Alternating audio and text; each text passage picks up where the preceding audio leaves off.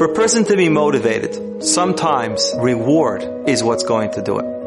One could fall into the trap of thinking, what's the point? What's the point of refraining three times if I'm going to have looked three times? Or even worse, I look ten times and I refrain three times. What's the point? Those moments of victory get lost in all of those moments of failure. But we know that there's no such a thing. The Ribbono Shel Olam does not judge us based on statistics. Every win is eternal, but to us, it may seem insignificant.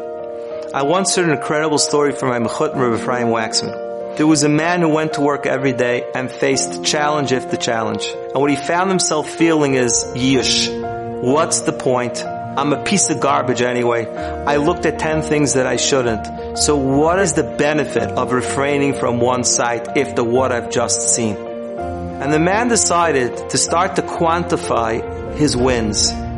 You do tshuva for your losses, but he decided to quantify his wins. And he did so by keeping a notebook in his pocket. And each time he refrained, he made a little mark. And each mark was worth one dollar. And after some time, he went and he counted up all of his marks, and it came out to 1800. 1800 times that he refrained. And he took $1,800 and he memorialized this unbelievable success by buying himself a silver Hanukkah menorah.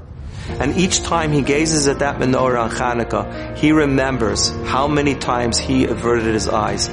Obviously, this motivated him keep going and going and going. Don't keep track of your losses. Your losses we do tshuva for on Yom Kippur. Keep track of your wins. If you do, you will be more motivated to have more of them.